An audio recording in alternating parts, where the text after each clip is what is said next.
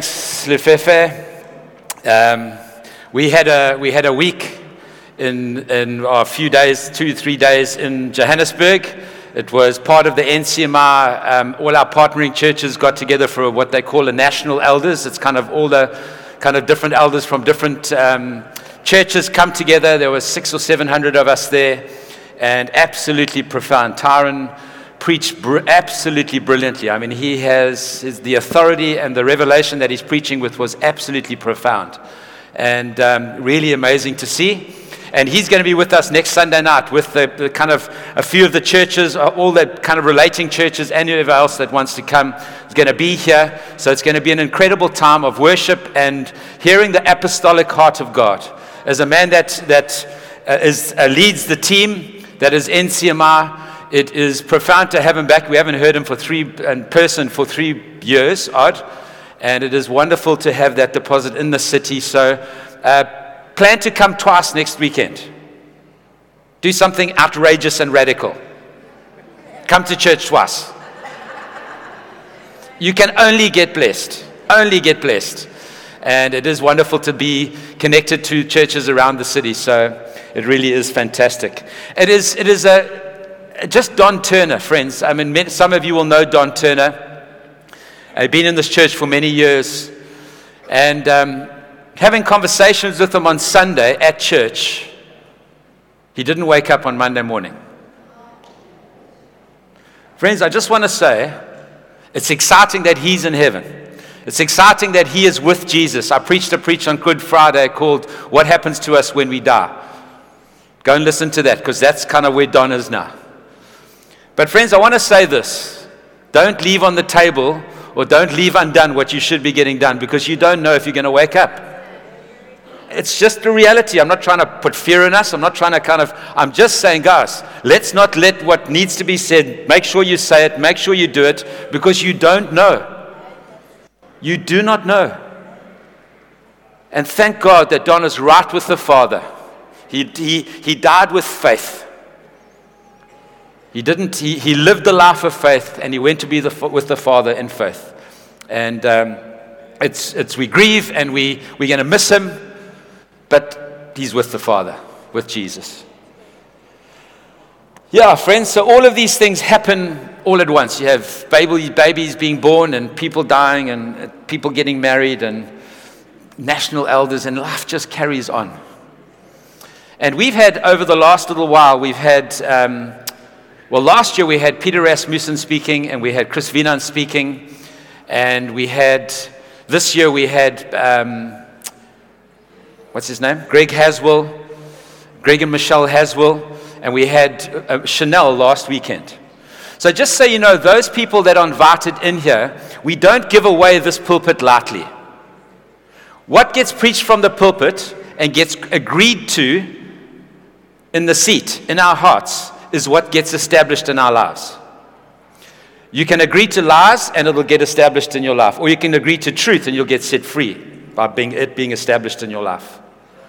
And so when we have these gifts coming in, like Tyron coming in, and the following weekend we've got Chris Wienand is back in town. He's going to be preaching on the Sunday morning. These, the, we, they specifically, we, we kind of saying, God, who? Who for us? What do we need? What gift do we need that can help us build, not just bless, build. So when, a, when an Ephesians 4 gift steps into the pulpit and, and preaches, what they do is they leave something of their gift behind. They don't just exercise their gift. So an Ephesians 4 prophet leaves prophecy behind. People begin to get awakened to a prophetic heart. An apostolic gift, like Chris is, leaves a deposit of the apostolic in the life of the church. And so we were meant to be starting a series on our values this, this weekend. And I just thought, you know what, we've had these incredible words from Peter, uh, Peter Rass and Chris and Greg Haswell, and I mean, they, they were last year, but more recently, Greg Haswell and, and Michelle Haswell and Chanel. We can't just move on because last week was a profound weekend for us. Equipping and training in the prophetic. Um, just God doing something profound in the morning of this, this deposit and, and those words that Chanel spoke about what we were commended for and what, what we were going to emphasize in the next season is prophetically what she was stirring and feeling. And then in the evening with Chanel, an amazing, amazing meeting. Many words got people got powerfully, powerfully prophesied to and unlocked something. You can't just kind of move on. Otherwise, that's a blessing and we just carry on. We receive the blessing. Friends, we don't want to just receive blessing. We want to build with those words. You want to take those words and say, what does that mean? And we kind of want to revisit them and say, well, what does that mean for our future? I loved how Michelle Haswell got up here, not knowing anything about our building dilemma and what's happening and where, coming and saying, God wants to supernaturally give you land and buildings. Remember that? You see, that's the heart of God coming to us from people from outside. It's a blessing to us. And then Greg goes and talks about pulling the king's carriage. And then Chanel comes last weekend and she, she, she says we've got to cross the Jordan, not knowing that we've been singing the song that was written in house that Brandon sang this morning about, about crossing the Jordan. And she says these things seven lean years behind you, but seven fat years ahead of you. It stirs something in the life of the church because in Ephesians 4, gift is depositing it. And now we've got to take that, believe it, and begin to build with it an expectation of what that looks like. So, what I want to do is, I want to take the first half of what I want to say this morning and talk about those two words that have come. And just massage again, begin to just. Just highlight them again. Friends, we are on a journey as a church. It's, church is not something that you come to on a Sunday, then go home, and then come the next Sunday. That's not the kind of culture, church culture we want to build. The kind of church culture we want to build is a kingdom culture where the kingdom of God is carried by the priests of uh, which is every single one of us, and we are minister, ministered to inside the building. We minister to others inside the building, but we continue to minister to others outside the building. It's not about a Sunday meeting. It's about what God is doing in a city and in a region and in a nation and in na- the nations. And you have a part to play in that. You've got to believe that. You've got to believe that. You've got to believe you are the carrier of the kingdom culture. The way you display it, the way we display it out there in, in public is what happens. That's the picture of the church the world gets. It can be a good one that reflects Jesus well, or it can be a poor one that reflects him terribly. It can be one that reflects him well and invites people into the kingdom of God and to find Jesus. Or it can actually just make them turn their backs on it and think, oh, wow, if that's what it is, I don't want that. It's absolutely critical that we understand that. So let's just quickly go through what Greg said. There's a, I put a, some slides together. Pulling the king's carriage, he said this. He said, It's like we horses that are called to pull the king's carriage. The carriage carry the presence of God. And we have a choice to be the horse that lives in the paddock and eats apples because we're blessed, and we are, or we can choose to allow God to shape us, form us, train us so that we can be people that carry His presence. If you haven't, if you weren't here and you didn't listen to that message, go back. It's on the podcast. Profound, profound word to us. So you can you can refuse to be trained by God. Is the slides going up there, Brad? It's the previous one. There we go. You can refuse to be trained by God and just live in the blessing of Jesus and live a small life in the paddock. Or we can choose to be disciplined by God. That's what discipline means training. It's not punishment, not punished by God. Going through tough time is not the punishment of God for you. God says what you will face tough times, you'll face suffering, and what you're called to do is to recognize that tough time, that challenge, as the training of God. Something needs to be adjusted in me so that I can get through that, and Jesus will help me get through that.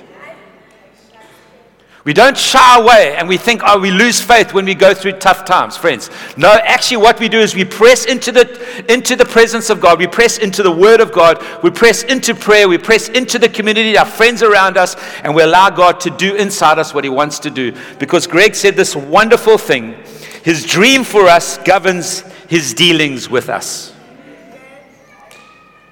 Take that in. His dream for you and me will govern God's dealings with you and me. God is a father, we are his sons and daughters, and the, th- the plan that you were born to do, God will deal with you and allow things to shape you so that you can become the person that fulfills that plan.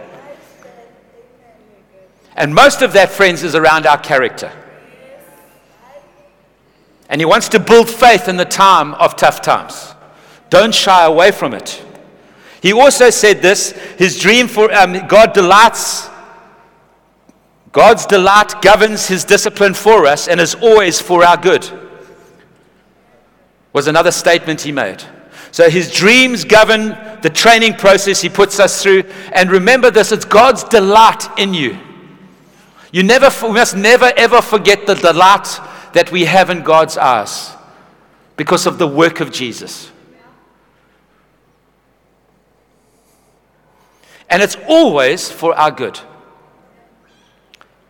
Allow God in these moments to say, God, what are you teaching me? Not God, where are you? Are you have you forsaken me? It's no God, actually, you're so close. What are you teaching? Please teach me. Please put more faith in my heart.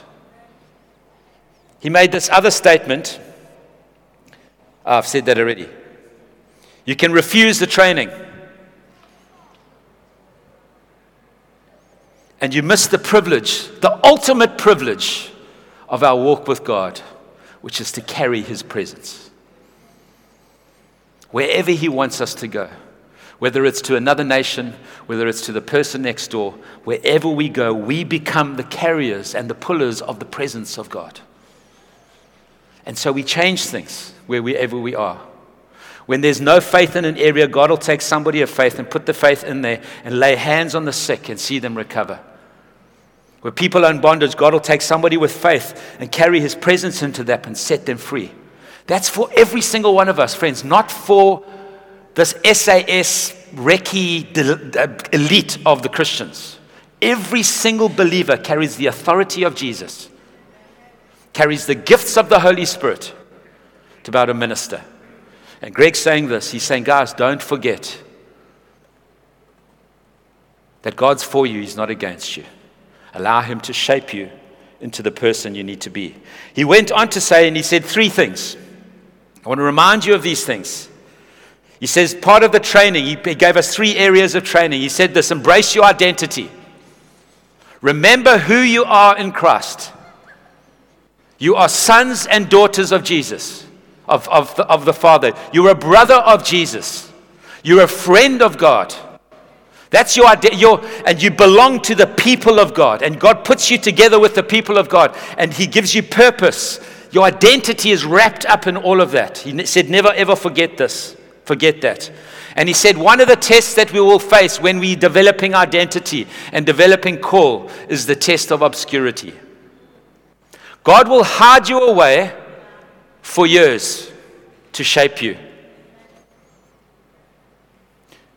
Amazing thing, Jesus took 30 years. Jesus, 30 years. He ministered for three. We'd love that the other way three years of preparation and 30 years of ministry. God, the kingdom doesn't work like that, friends. 30 years. And you just think of everybody Moses, 40 years, 80 years. You think of Joshua, 80 years, and he was the good guy in the, in the spies. You think of this over David, 20 years from being anointed to being commissioned. 20 years. You see, and the test of obscurity every single one of us will face, where nobody notices you, nobody knows you, and if there's something in our hearts that's saying, please pick me, please pick me, please choose me, please, and then we get miffed because nobody does, it's the very thing God wants to deal with. You see, it's not about the recognition of people, it's about the audience of one. And you be faithful with what God's called you in the sphere that He's given you and allow Him to increase it. Let the gift that God has put on you open it up. The second, the second test he said that you will always face is the ability to listen to only one voice, his voice. And he said this, he spoke about the, the horses and the way they train the horses in real life is to, is to shoot guns next to them so that they don't flinch when there's, when there's chaos around them. Because when you're carrying the king's presence, you can't be the one that's in chaos, like the chaos that's around you. You've got to be the one in peace. The guns are going off, the people are going mad, and you staying.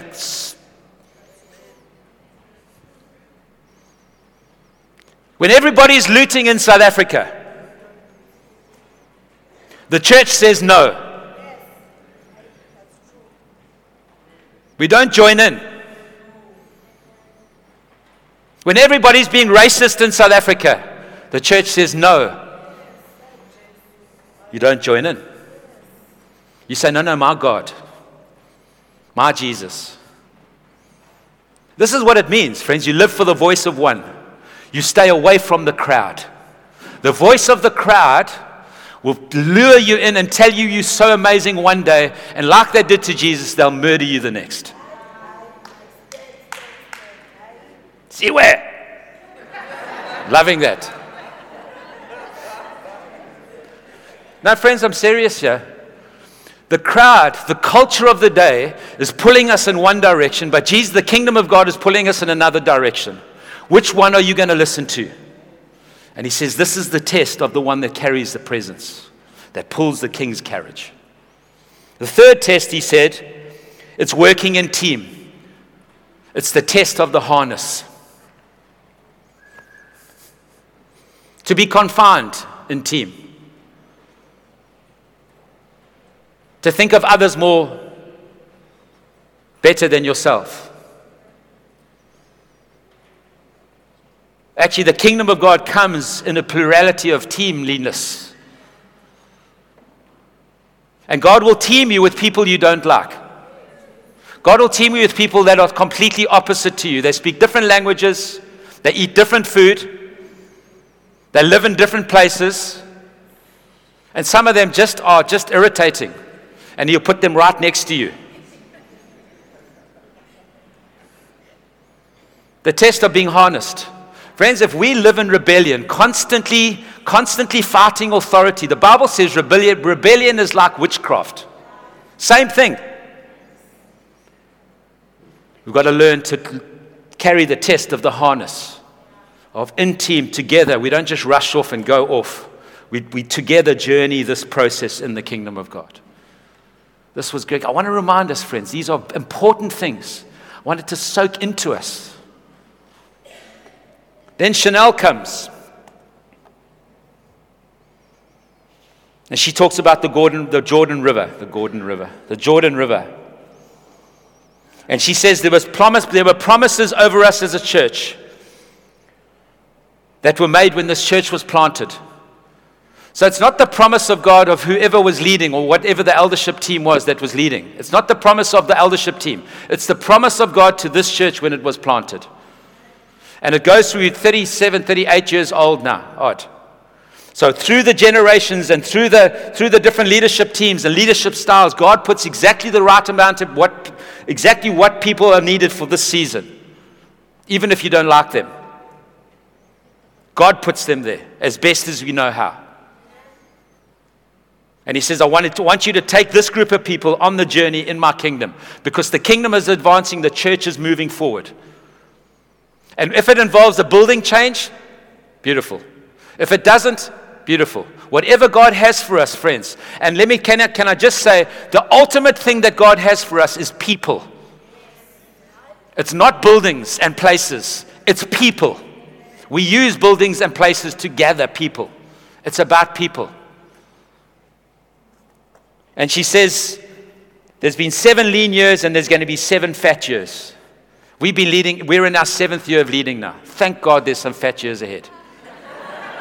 to be honest, to be honest with you, It actually doesn't feel like lean years right now. Did a few years ago. Doesn't feel like lean years. I'm thinking, God, if there's more fat, please come. This is exciting. I just hope I don't go the fat years.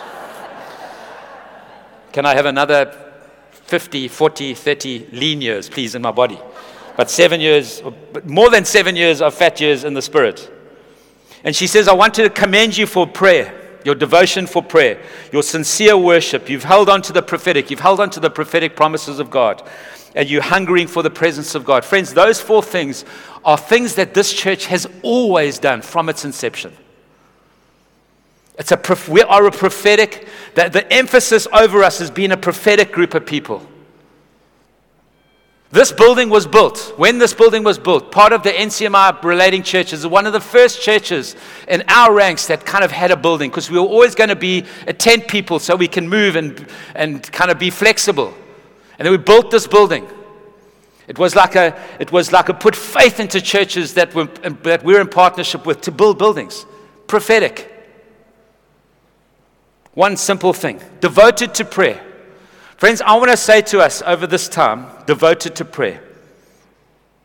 I almost want to say to us, friends, our prayer meetings are more important than our Sunday meetings. Our prayer meetings are alive with faith. Nothing is going to happen in the city through the kingdom of God without a praying church. A church that does not pray thinks they can do it on their own or they don't care whether it happens or not. So either we don't care, it's not a big priority, or we're going to do this on our own if we do care. Friends, the, the kingdom of God comes through people partnering with God, hearing God, and then praying and establishing, establishing kingdom frontiers in prayer before the physicality of it comes into being. And it's worship. I tell you, we had such at this elders, at this national elders time Greg, Taryn, and Brandon led a session of the worship. I, I want to say it's the best worship I've ever been in. And it wasn't me saying that. Everybody there, it was like something happened on that, on that worship session.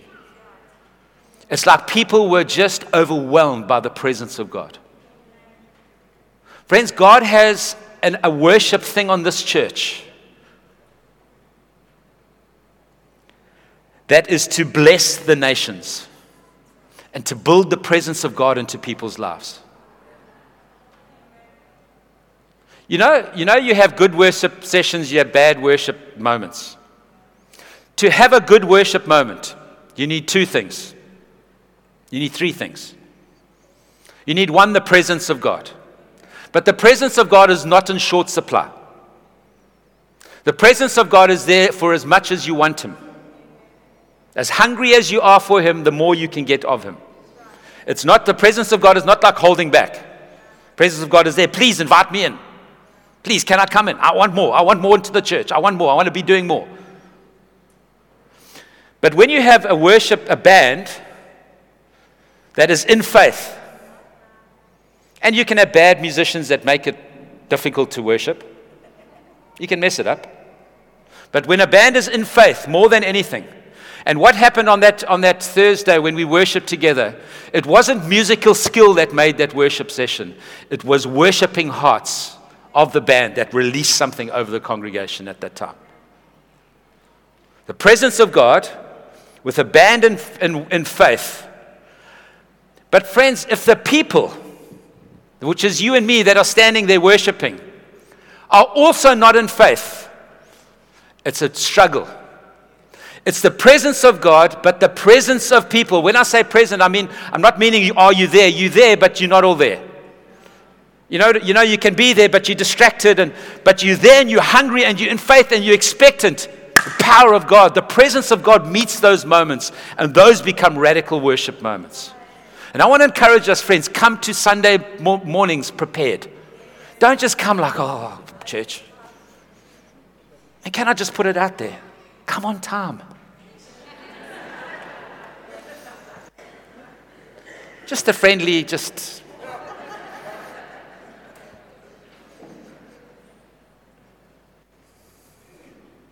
Because your presence matters. Our collective presence matters. And the presence of God and the presence of people come together, it is explosive faith and power. And God can start to move. Prayer, worship,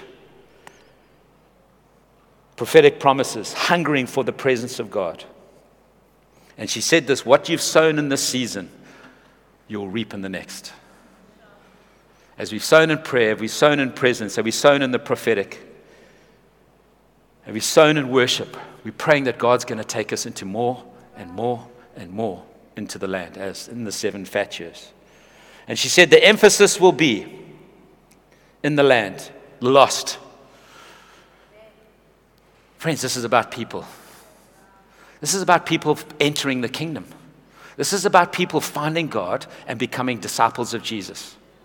Not just making decisions to be Christians, becoming disciples of Jesus, which means that you fully access the kingdom of God wherever you are. You become a disciple, a follower of Jesus. You're constantly following, you're constantly being with Him, becoming like Him, and doing what He's doing. That's what it means. It's not just Christian on the home affairs list Christian, religion, Christian. No, followers of Jesus. Followers of Jesus, somebody that gives their lives to their teacher and is constantly being transformed to be more like Him. And then beginning to do what He's doing because He hasn't stopped doing, He's still doing through the Holy Spirit. We just got to find them. Got to partner with Him. It's about the lost. It's about legacy. It's about understanding that what we're doing now is for generations to come. And I've been thinking like 20 years ahead. I'm thinking, God, the next 20 years.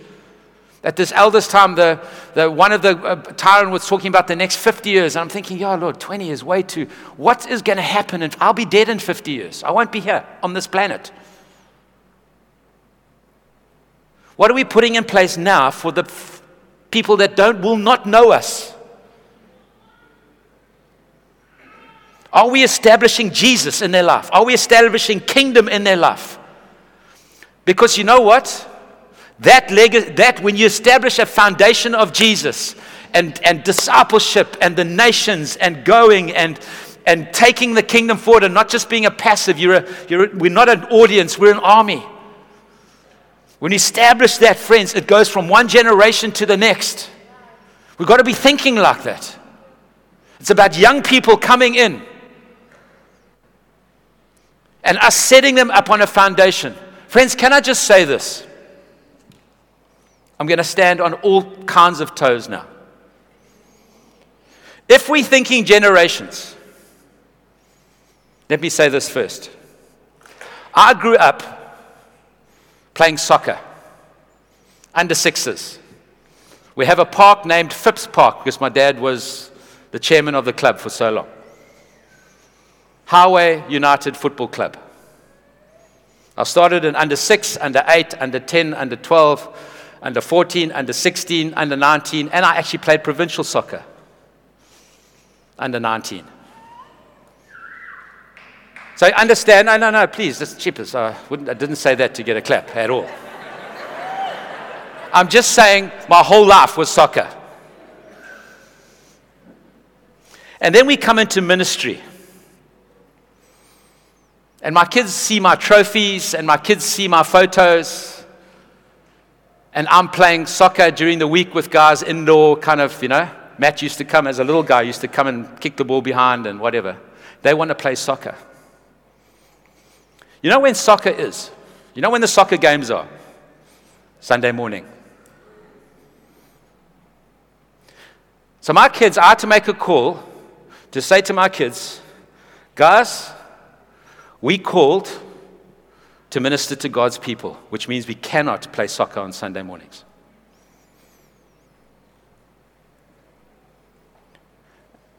I am very concerned, friends. People are making decisions for their kids for Sunday mornings, and whether it be nippers, soccer, cricket, hockey, etc., and, what, and, and we're doing that instead of church on Sunday, and what we're teaching our kids is not to be a prophetic people. And we're not thinking generationally. Especially, especially if you called to minister and to lead in a church. You can shoot me afterwards. Friends, I'm, I, am serious about this. It's like, it's like what we're teaching our kids. People come and say, How come your kids? Uh, please don't talk to us about parenting because your kids are, are so perfect and they're so awesome. Thinking, no, you don't want to learn parenting from somebody that's kids are terrible, number one.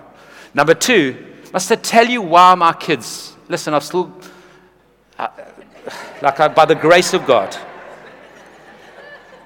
by the grace of God, my kids are serving God and they love to be in church. Must I tell you why? Because we put God first, not soccer first. Don't put, friends, do not put that stuff first when it conflicts with soccer. My family knows. Don't have a birthday on a Thursday because we at prayer.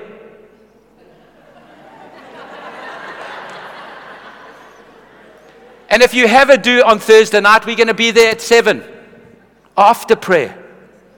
They know. Now, friends, that's not a legalistic, I Stan said I mustn't go to birthdays. No. I'm just saying, friends, we've got to live this generational life. What we do as a family, we teach our kids, and then we get cross with God because they're not following Jesus when they're in their teens. But we haven't prioritized God. Generational. I didn't mean to go there, but I did. Leaders, she spoke about leaders, and she spoke about especially in the area of children. God using our children outside of the building. She spoke about land. She spoke about owning multiple properties that will use, use, be used for different places and for different uses. It's exciting what God has for us, friends. We've got to take those things and we've got to be praying them in. On a Thursday, we pray these things in. We take these words and we build with them now. And we build with prayer first. And we say, God, you've said we're going to take hold of. Lord, what does it look like, our future? And she spoke about liberty, about freedom coming to all generations, to all people. And she said, We're going to be called Large Lady Liberty, was the word phrase that she used. This is what God has for us. It's exciting. More liberty, more land, more legacy, more lost, more leaders. And for all of that, you need more leaders. If you haven't got a continual flow of leadership coming through, you're never going to be able to do these things because God works through leaders. He lands on people and, and puts intent on people and initiative on people, and then he takes them forward with that. It's very, very powerful.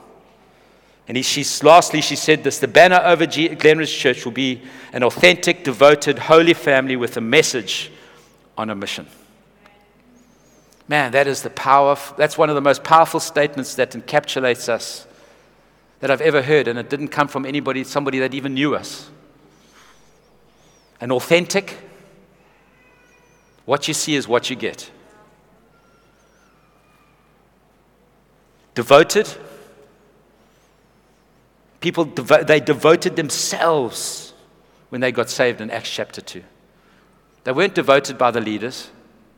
They were devoted. They, they, they, realized they were in the kingdom and Jesus was the king, and they devoted themselves to the apostles' teaching, the breaking of bread, to prayer, and to fellowship. Devoted. Not whipped, not cajoled, not manipulated. The people devoted themselves. Holy family. Holy meaning different. It's a different kind of family. I probably had the best compliments I've ever had for this church. I had dinner with somebody, with Stanley and Vestine, last week or the week before. And they were just telling, we were kind of catching up and hearing their story from beginning to end. They came here when Nick was four months old from Rwanda. They were car guards. Vestine now has a master's in nursing. She's a sister. Stanley has a PhD working at DUT. Their daughter is now a doctor. Their son works for Massmart as an IT engineer. Car guards. Hard work, faith, trust in Jesus, a community of people that is building into them, sowing into them, and enabling them to have the faith. And their story is profound at every level. But you know what blessed me? They said this. You know what, Stan? They run our city home group, which is homeless people, poor people, all kinds of people come to this home group. They meet here because it's close for guys to get here. And they said this you know what? At Glenridge, there's a place for a homeless man. There's a place for a black family. There's a place for a white family. There's a place for a colored family. There's a place for an Indian family. There's a place for a rich family and there's a place for a poor family. There's a place for a local South African and there's a place for a foreign national in this, in this community. When they said that, I almost wept. I thought, hey, Lord, this is the community we're building a holy family that takes care of each other, that looks after each other. I was so delighted. Last week, Paul phoned me and said, Hey, Flip, a whole lot of money was deposited for, for Deborah. Like a lot of money. No, I don't even know who it is. I think that's the family of God working. Deborah's a lady that adopts children and looks after children. A holy family with a message, with a message. And I'm not going to get there today because we're out of time, but the message is Jesus, friends. It is Jesus. We've got to trust Jesus. I wanted to look at Hebrews chapter 1 and look at how Jesus, God spoke to our forefathers through the prophets, but now they speak, now God speaks to us through Jesus, the Son. He doesn't just bring a true message, He is the message. If you've got Jesus, you've got everything. You've got full access. You have full authority. You have full availability to healing. You have everything, friends. We have a living hope. I love what it says in one. Let me just read it quickly. In the past, God spoke to our forefathers through the prophets at many times and in various ways. But in these last days, He has spoken to us by His Son whom he appointed heir of all things. Our brother is heir of all things. Our king is heir of all things. All things. Not some things, not some things on earth, all things in the universe. All things. And through whom he made through whom he made the universe. Not only is he heir of the universe, he made it. That's who we can have intimacy with the creator of the universe. The sun, the radiance, is the radiance of God's glory, the exact representation of his being. He is the imprint of God, like a stamp. It's like when, the, when you push a stamp into wax, what's left is the imprint. Jesus is what's left when God has stamped his personality, character, and favor on something. Jesus. You want to know what God looks, want to know what God's like? Look at the life of Jesus. Want to know how what God would say? Look at what Jesus says. You want to know what God's opinion is about this? What would God, what would God say? Look at Jesus. What would Jesus say? Sustaining all things by his powerful word. Not, he's, he's, not, he's not like those Greek gods that carry the world, like standing there, ripped, naked, He's not like that, a passive God holding things together. He's actively working and moving. He's not passive, which means he has history in his hands, which means we've got hope for South Africa because history is in his hands. This is the message of Jesus that we have, friends. He's a living hope. He purified us Uh, uh, he provided purifications for sins. He sat down at the right hand of majesty and so became as much superior to the angels as the name he has inherited is superior to theirs. Jesus. He's at the right hand of the Father and he is an ultimate superiority, carrying the name of Yahweh. No other name higher than the name of Jesus. It's about Jesus, friends. If you can get hold of Jesus, if we can get a revelation of Jesus, if we can understand Jesus more, friends, anything is possible. It's Jesus carrying the message of Jesus on a mission. An authentic, devoted, holy family with a message on a mission. Friends, we do not exist for ourselves. We're on a mission to our neighbors and to our nations. On, to our neighbors and to the nations, to your next door neighbor, as well as to the next door neighboring countries, to neighboring across the ponds, across the oceans. We are not living in a small world in a small gospel. We are living in a gospel of the kingdom of God, which is international and global. And we've got to get this in our hearts and say, God, we need to do see this. We need to be planting churches in South Africa, and we need to be planting churches in Africa, and we need to be planting churches in the continents of the world because America needs Africans more than Amer- Africans need America. Spiritually. It's incredibly exciting. This is what God has been saying to us, friends. And I wanted to just take this moment this morning to just massage this into us. And if you're a visitor, I'm so sorry. This is kind of family rhetoric. This is family stuff. But this applies to you also. This is not like novel, this is like just in the Bible, Jesus. And I'm praying that God would build something into us as a community, that we would become this, that we would be a people of legacy and the lost, that we would be a people of land, that we would be people of all those L's, of liberty, and we'd be a people. Friends, you know what was incredible? Going to this national elders? I, I mean, I, I, don't, I would love to know what the percentages of are. The number of people that are on eldership, that are leading churches and leading in churches that come from this house. Friends, it's nothing that anybody is, it's no man has put that on Glenridge Church. God put that into the foundations of this church that this church would release leaders to the nations. And you know who those leaders are? You. Some of you are going to go back to Zimbabwe, but you're not going to go back as a technician, you're going to go back as a church planter with faith. Some of you are going to go back to Rwanda, but you're not going to go back as a teacher, you're going to go back as a church planter. God is bringing nations to this country to resource them and send them back to their nations as, as church planters and influencers.